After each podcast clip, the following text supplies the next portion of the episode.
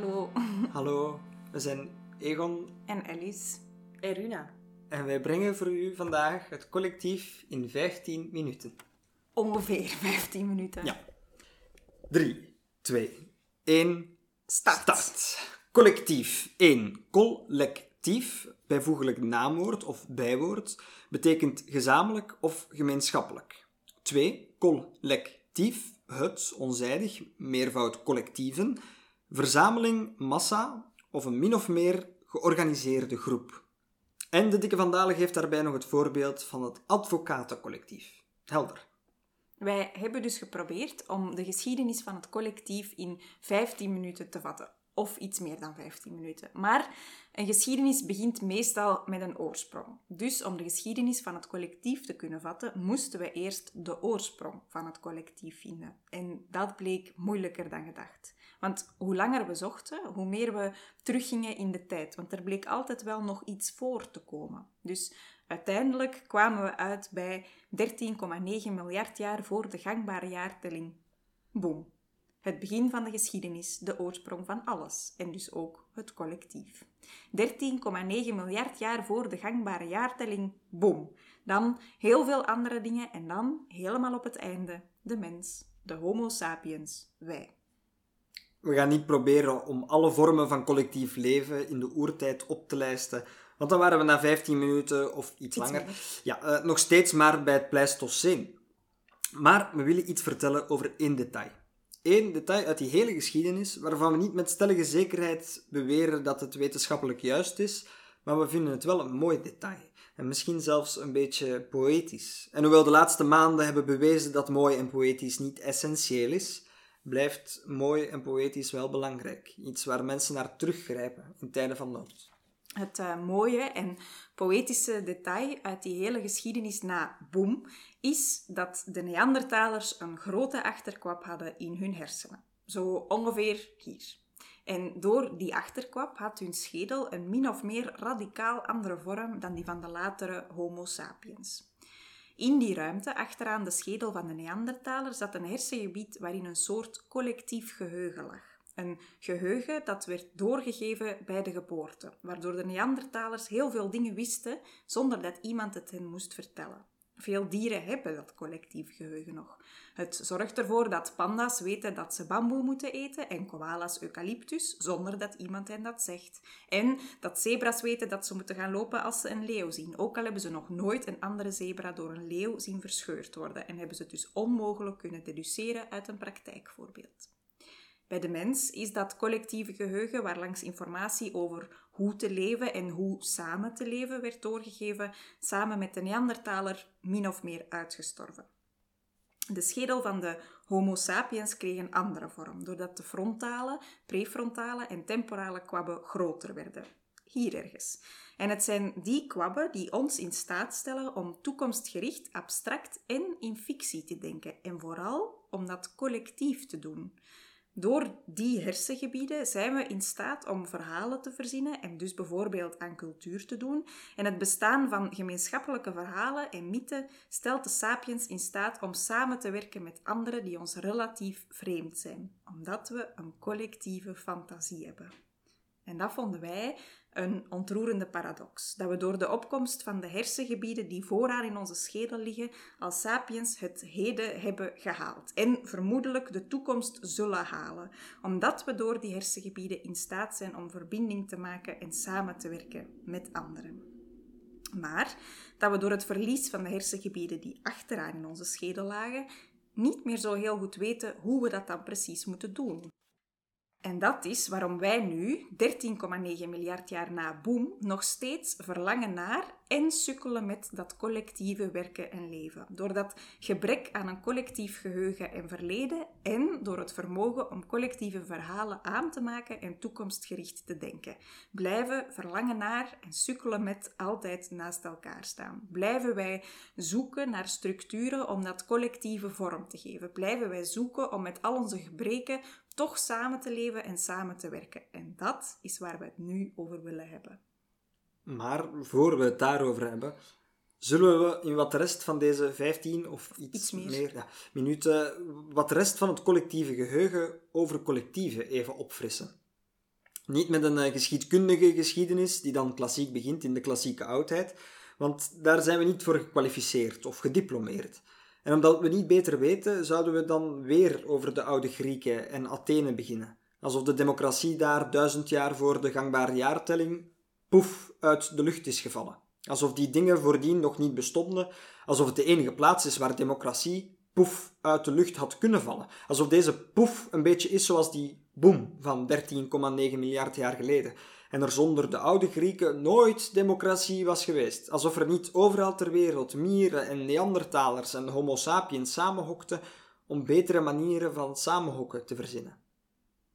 Misschien is het beter om een geschiedenis te vertellen waar we wel voor gekwalificeerd of alleszins gediplomeerd voor zijn. De geschiedenis van het Nederlandstalige theatercollectief, zodat we weten hoe het komt dat wij er vandaag zijn. 3 mei 1968. Studenten van de Sorbonne, de grote Parijse universiteit, komen op straat. Er zijn veel kleine lettertjes, maar eigenlijk protesteren ze tegen de oude maatschappij en de traditionele moraliteit. De politie treedt hard op en er zijn studenten die graag met kasseien gooien naar mensen of instituten die ze niet leuk vinden. De Franse schrijver Michel Houellebecq noemt het later de dag dat de jeugd zich superieur aan de volwassenheid verklaart. In 68 is in Leuven die oude maatschappij ook alomtegenwoordig aan de universiteit. Alle lessen worden op dat moment nog in het Frans gegeven. De studentenrevolte verklaart Leuven Vlaams en duwt de Walen buiten. Die Walen bouwen dan maar 40 kilometer verderop een nieuw Leuven, Louvain-la-Neuve. Maart 1969. In de Brusselse Beurschouwburg start de Werkgemeenschap, het eerste Vlaamse theatercollectief. Ze experimenteren en zetten in op contact met hun publiek door nabesprekingen te organiseren.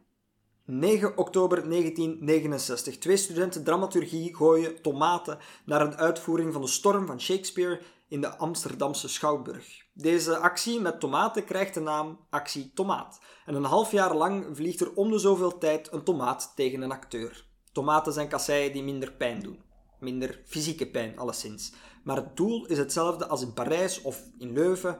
Weg met de oude vastgeroeste hiërarchische structuren of alleszins 40 kilometer verderop, zodat er hier ruimte komt voor jong en experimenteel theater.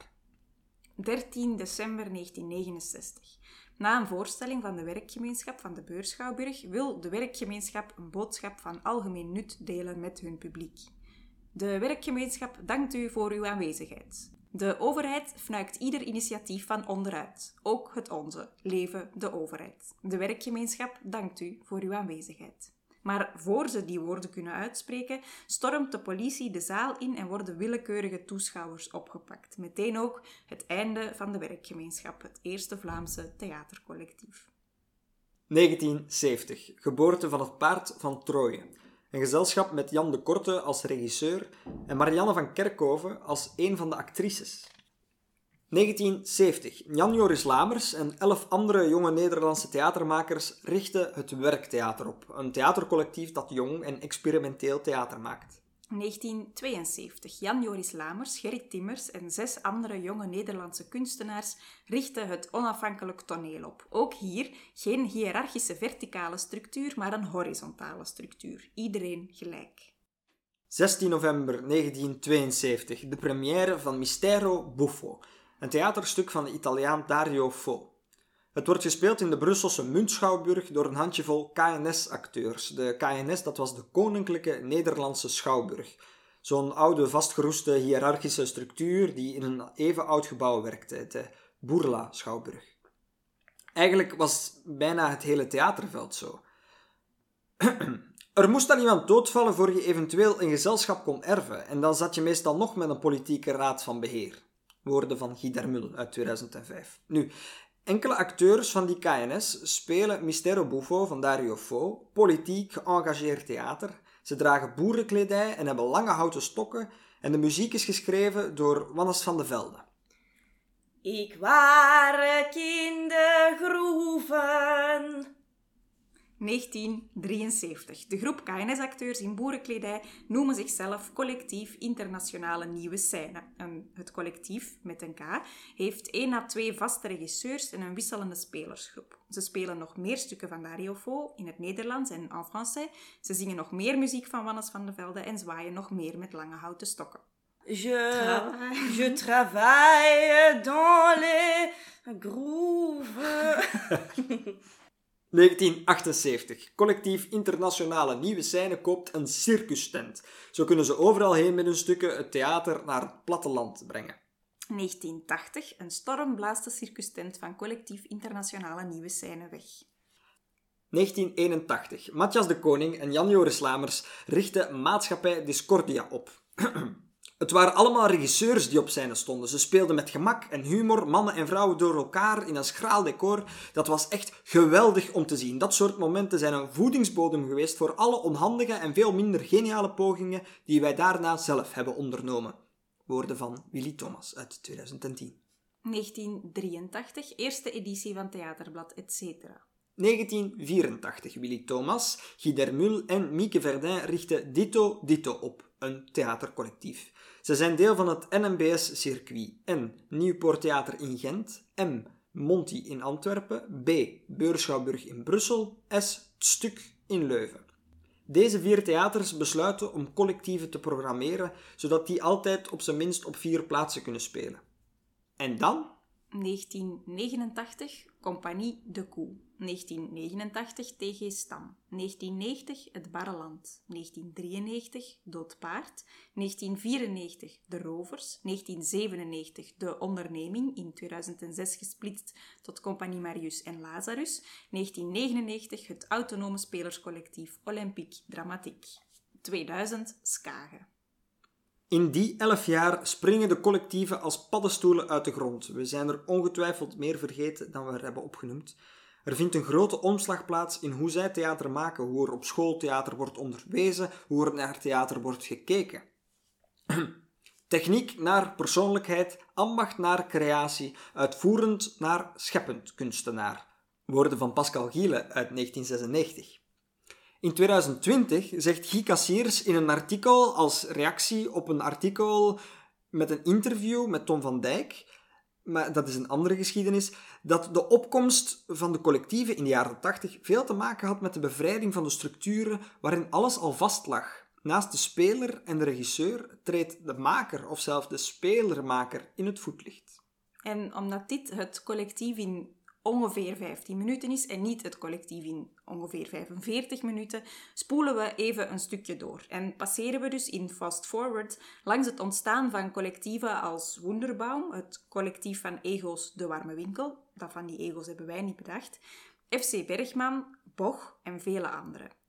Wat opvalt, zelfs in fast forward, is dat er steeds nieuwe variaties op de term collectief worden bedacht. Er wordt geëxperimenteerd met termen als alliantie, collectie, compagnie en zelfs voetbalclub en winkel. Alsof iedereen zoekt welke term nu echt de lading dekt.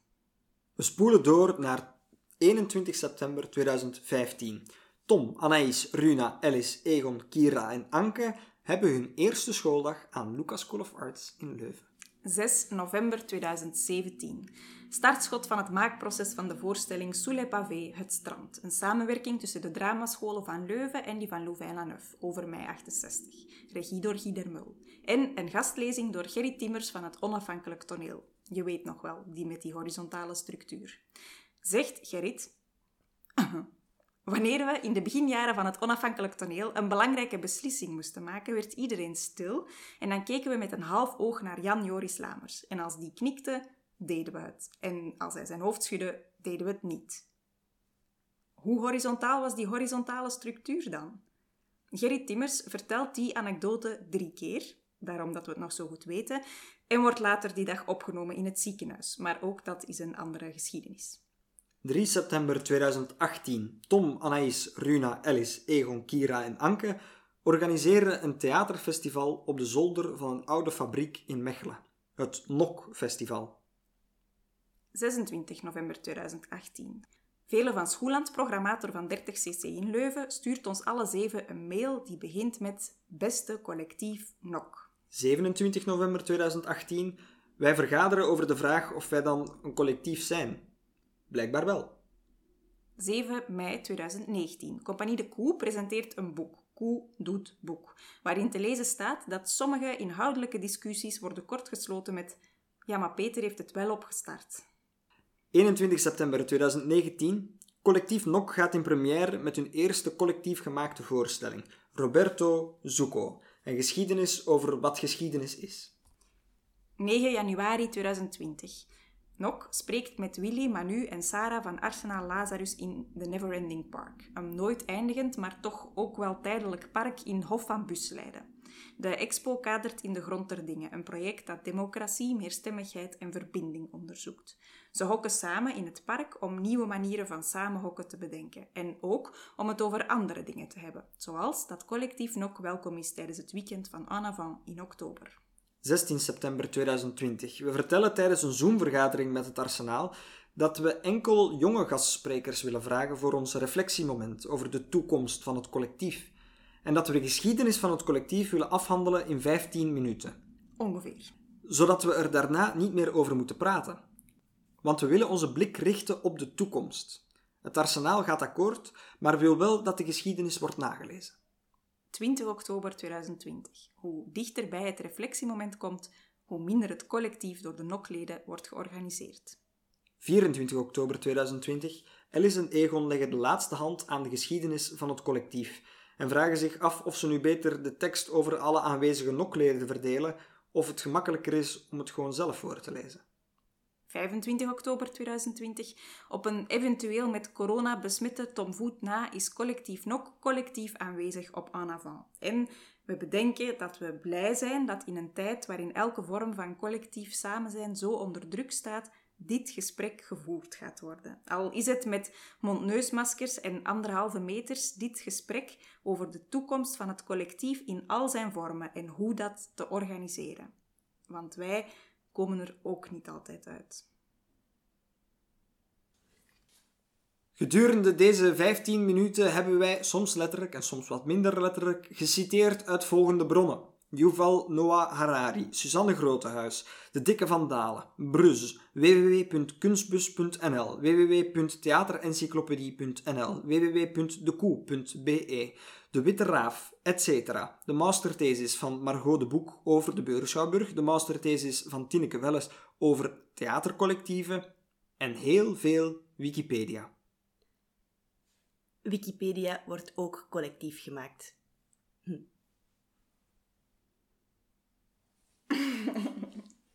Dat is grappig om zo...